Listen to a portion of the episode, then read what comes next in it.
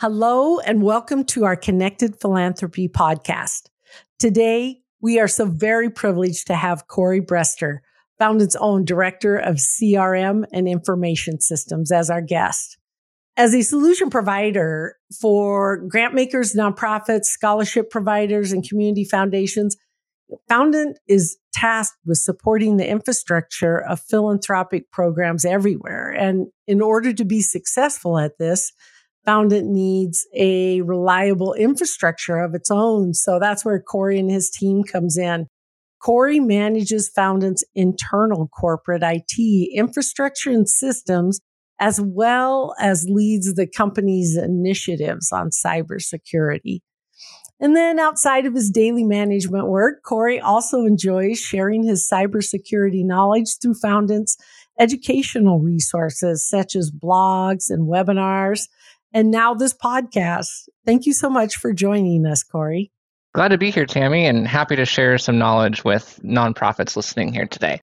I am so excited to talk with you today. I have learned so much about security and threats from working with you. You have communicated how important it is, as well as shown us that it isn't an insurmountable challenge and you don't have to do everything at once. I know there are a lot of folks in our community who will appreciate this as well. So let's go ahead and dive in. Uh, I was thinking about talking and starting with that elephant that always seems to be in the security room and and talk about passwords first.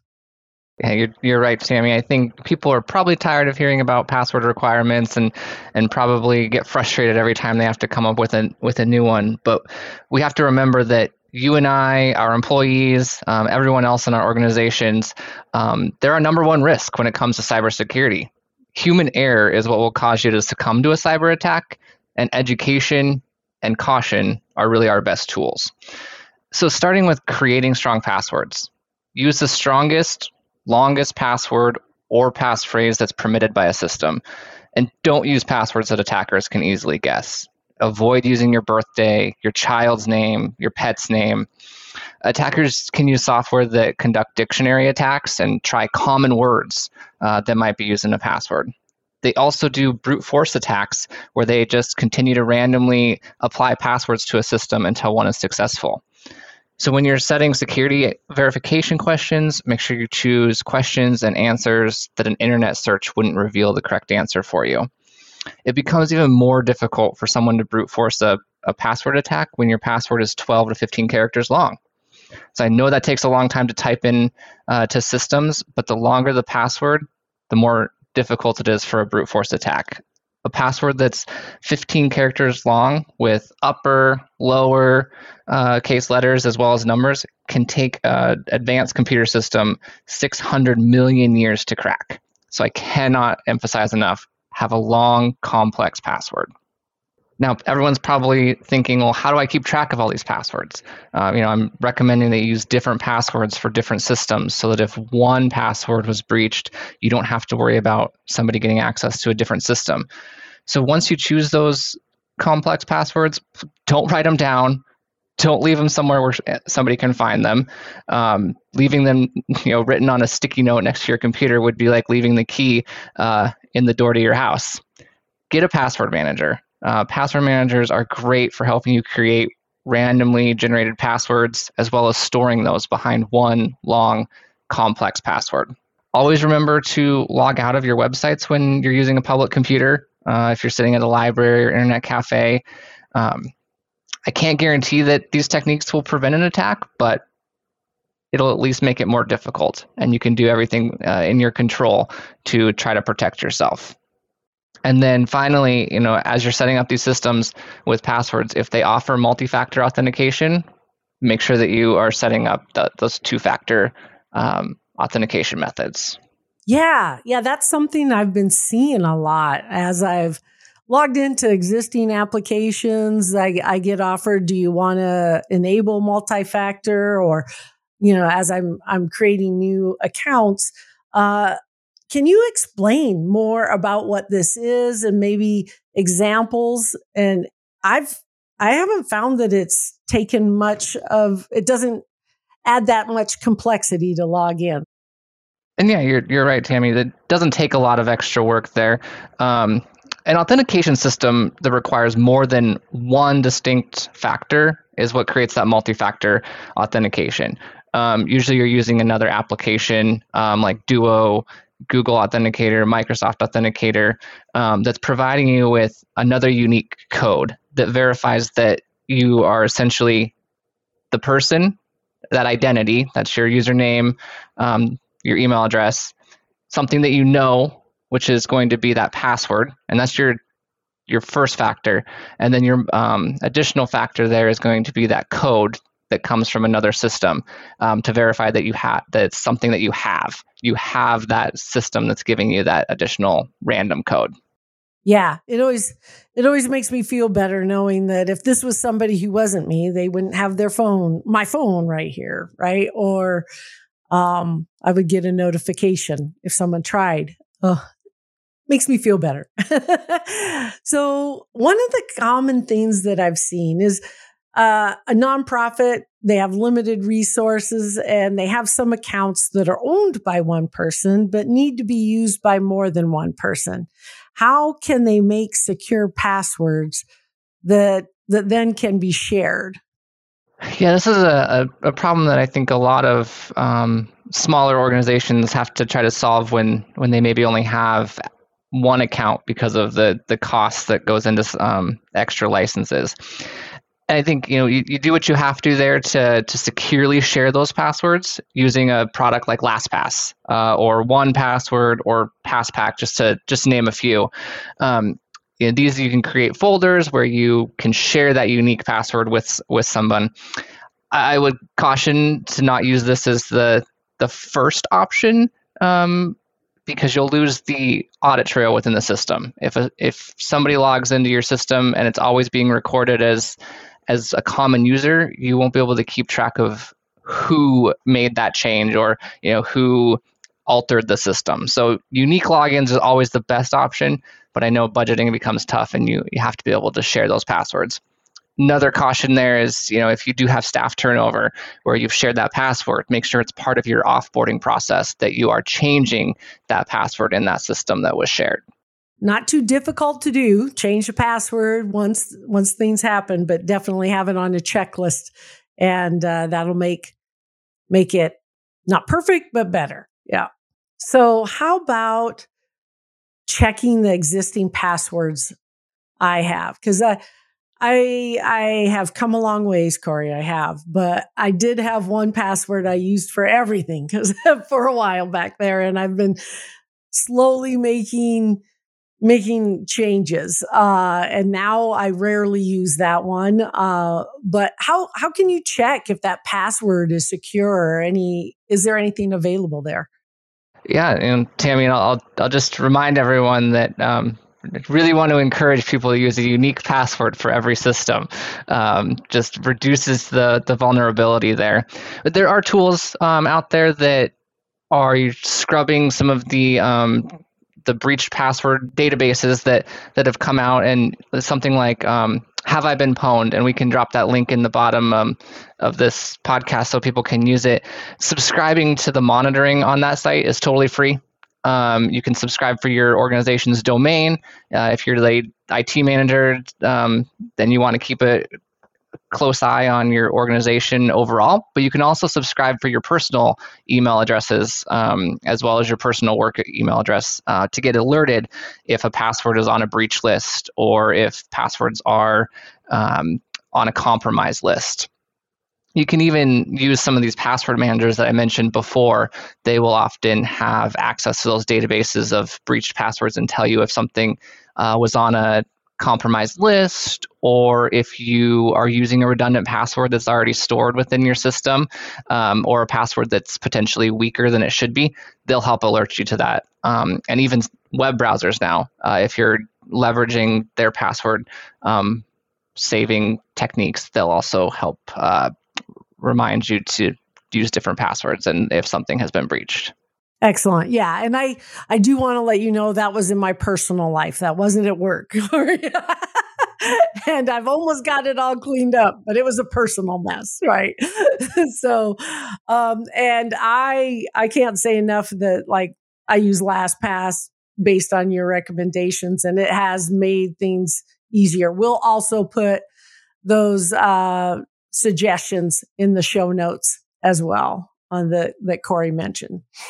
So, what about email phishing?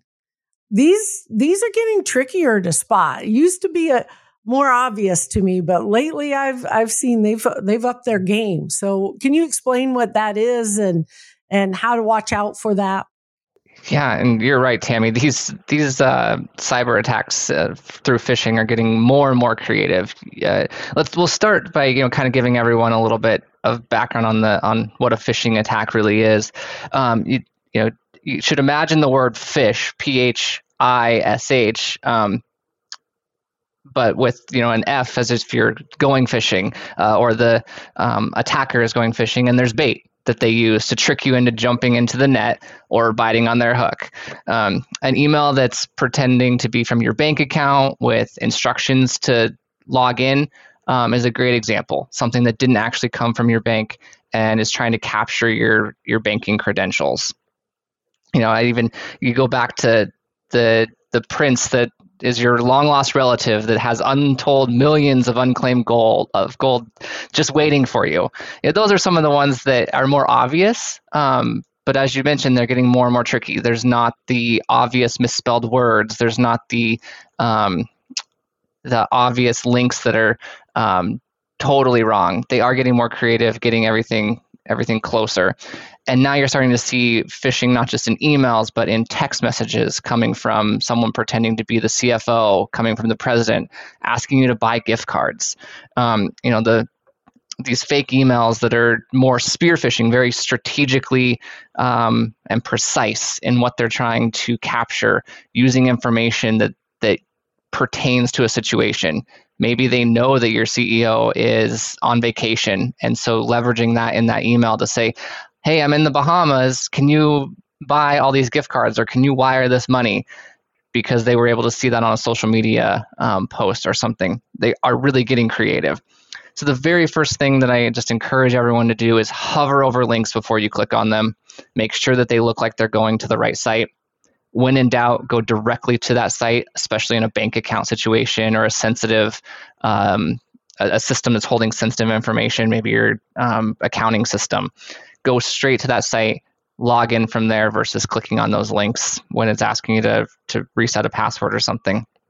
You know, even these emails have gotten creative to include brands and logos that are just misleading and, and false. And they're just hoping that you can that you'll fall for these. And this is the number one concern that I have around um, organizational security is emails coming in that people get busy in their day to day and let their guard down for a second, click on something, log in, and now all think they're logging in, and now all of a sudden passwords are compromised and they need to go reset passwords.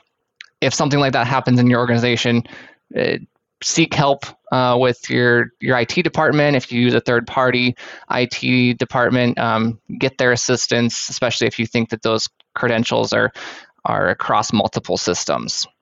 Yeah, I those such as somebody out of the blue sending you a, a PDF of the invoice, you know. exactly.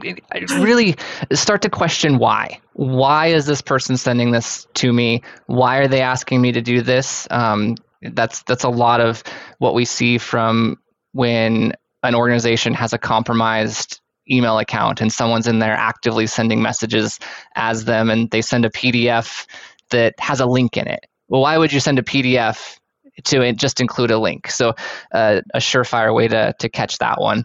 But email is the number one most common and successful uh, way that attacks are performed on the internet, uh, with up to 90% of those successful attacks starting with a, a malicious email. So use caution when you're opening email attachments and on and links that you maybe shouldn't trust. And malware is another thing that can come through email. It's super common to spread when you click a malicious link within that email or download a malicious attachment that maybe is an Excel file with macros or something. Um, don't open those attachments unless you're certain they're safe and you know who they're coming from.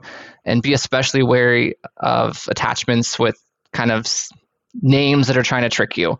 Um, something that seems too good to be true, misspellings, um, or you know some sort of prize or um, click here to claim this offer. Definitely stay away from all those as much as you can. Um, and use caution when you're providing your information. You know, emails might seem to be legitimate, but example of a another email being sent from your system and administrator asking you to reset your password for um, a specific system. And is that normal for them to ask you to do that? Did they give you enough information as to as to why? Um, I just cannot caution people enough to just question emails before you click on links. And if it goes to a web page that maybe looks suspicious, don't enter your credentials. Um, phishing, again, like I mentioned before, is probably one of the biggest threats to organizations. And just think about this situation. If you have a weak password that you use for everything, and I mentioned earlier, unique passwords for every system, but you know, say there's that weak password and they get into everything, and now they have access to your email, they blast all your donors um, or all of your colleagues with a false link, and maybe one of your donors or colleagues um, is hasn't been trained uh, to look for those phishing emails, and now they enter information into a malicious site and they've compromised their credit card information. What does that look like for that organization? Now that donor or your colleague has potentially lost trust in in your organization and your reputation. Yes, yeah, and your your advice to if you see something and you you know, because they they do that spear phishing and and wait for a specific time or, or use some personal information like I was uh, vice president on a board for a nonprofit, and I got a text saying uh, the board president was unavailable, needed to pay this invoice, and can you pay it with your credit card, and and I will uh, reimburse you or whatever. And I'm like, I got drawn in because it was like, who else would know that I'm this and and she's that? But you know, it was uh, thinking back on it. Oh, that's information on our org's you know web page, and then and then. uh taking this pause there and going direct to the person in that case or to the website, like you said, rather than using their links has always allowed me to like, okay, if, if some of it sounds legit, just ask the person. It takes a little extra time, but saves so much pain. and I know you know our listeners out there coming from all sorts of different sized organizations, and they might be asking, you know, we're only one or two people in our in organization. How do we how do we bite off some of this? And I think the biggest thing is baby steps, starting with just a little bit of awareness for your teams. Um, you know, internally um, within our organization, I think we've done a really good job of building a, a culture of awareness team members as we grow are asking really good questions when they don't think that an email is is safe. Um, they send them over to my team, and we can check those links for them um, or confirm. There are tools out there that can help reduce malicious emails coming into your inbox. They can be expensive, um, so make sure we're right sizing that for for your for your business and work with some IT consultants out there if if that's the the right thing for for you.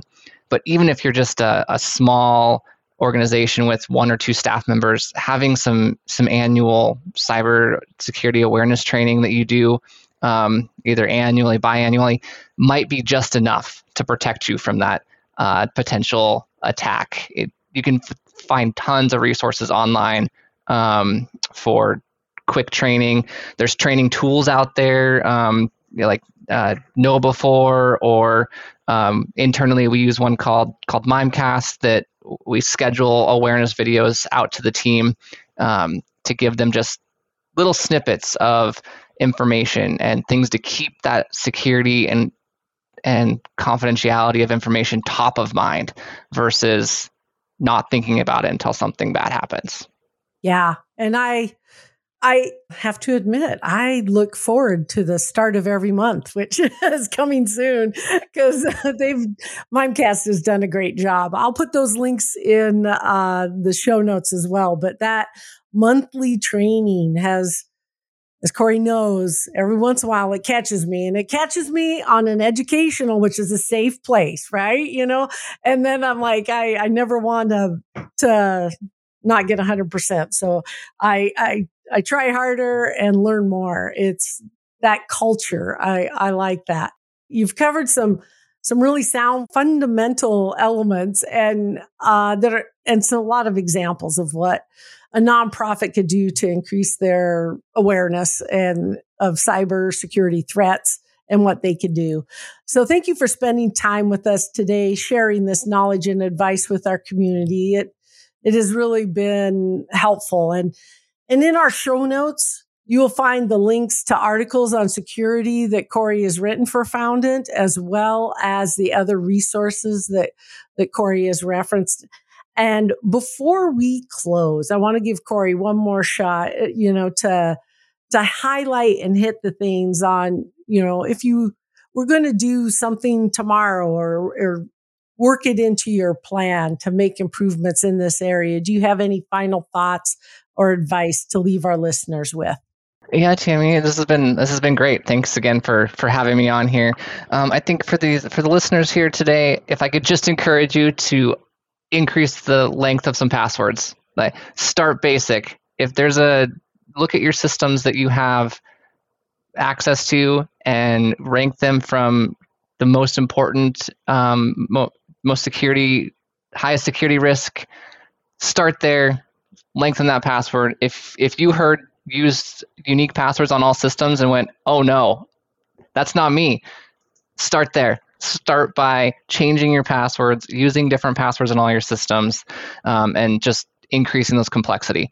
You know, like I mentioned, the longer it is, the longer it takes for a brute force attack. And then, you know, in your organizations, if you see something that doesn't look right, ask. Ask somebody. Even if you don't have a cybersecurity expert uh, in your group, ask a colleague, ask a friend, ask a family member. Does this email look weird? Should I should I email? Should I click this link? Or if someone sends you something that looks suspicious, ask them, did you really mean to send this to me? Uh, that can be a, a, a, great first start to not um, fall for a phishing, uh, phishing email. And you know, as I mentioned, human error is going to be the number one um, cause of a cyber attack for an organization. So just try to increase your knowledge. As Tammy mentioned uh, earlier in the show, like I've tried to not make cybersecurity a super complex um, thing for Foundant. Like we are getting information to people um, in bite-sized pieces so that they can consume them, and so that it's not a daunting task, but also keeping a culture of security that we keep data protected for our company, our clients, and, and everyone else. So I, I, hope everyone has some takeaways from this, and I hope everyone can continue to be safe in the, the world of cybersecurity. Yes. Yeah. Thank you so much. Well, that's a wrap. And if you learned something from today's Connected Philanthropy podcast, please share it with others who might enjoy and benefit from this as well. We look forward to connecting again in our future webinars, podcasts, and Encompass, our community discussion platform. We wish you all the best success. And again, thank you. Thank you so much for all you do.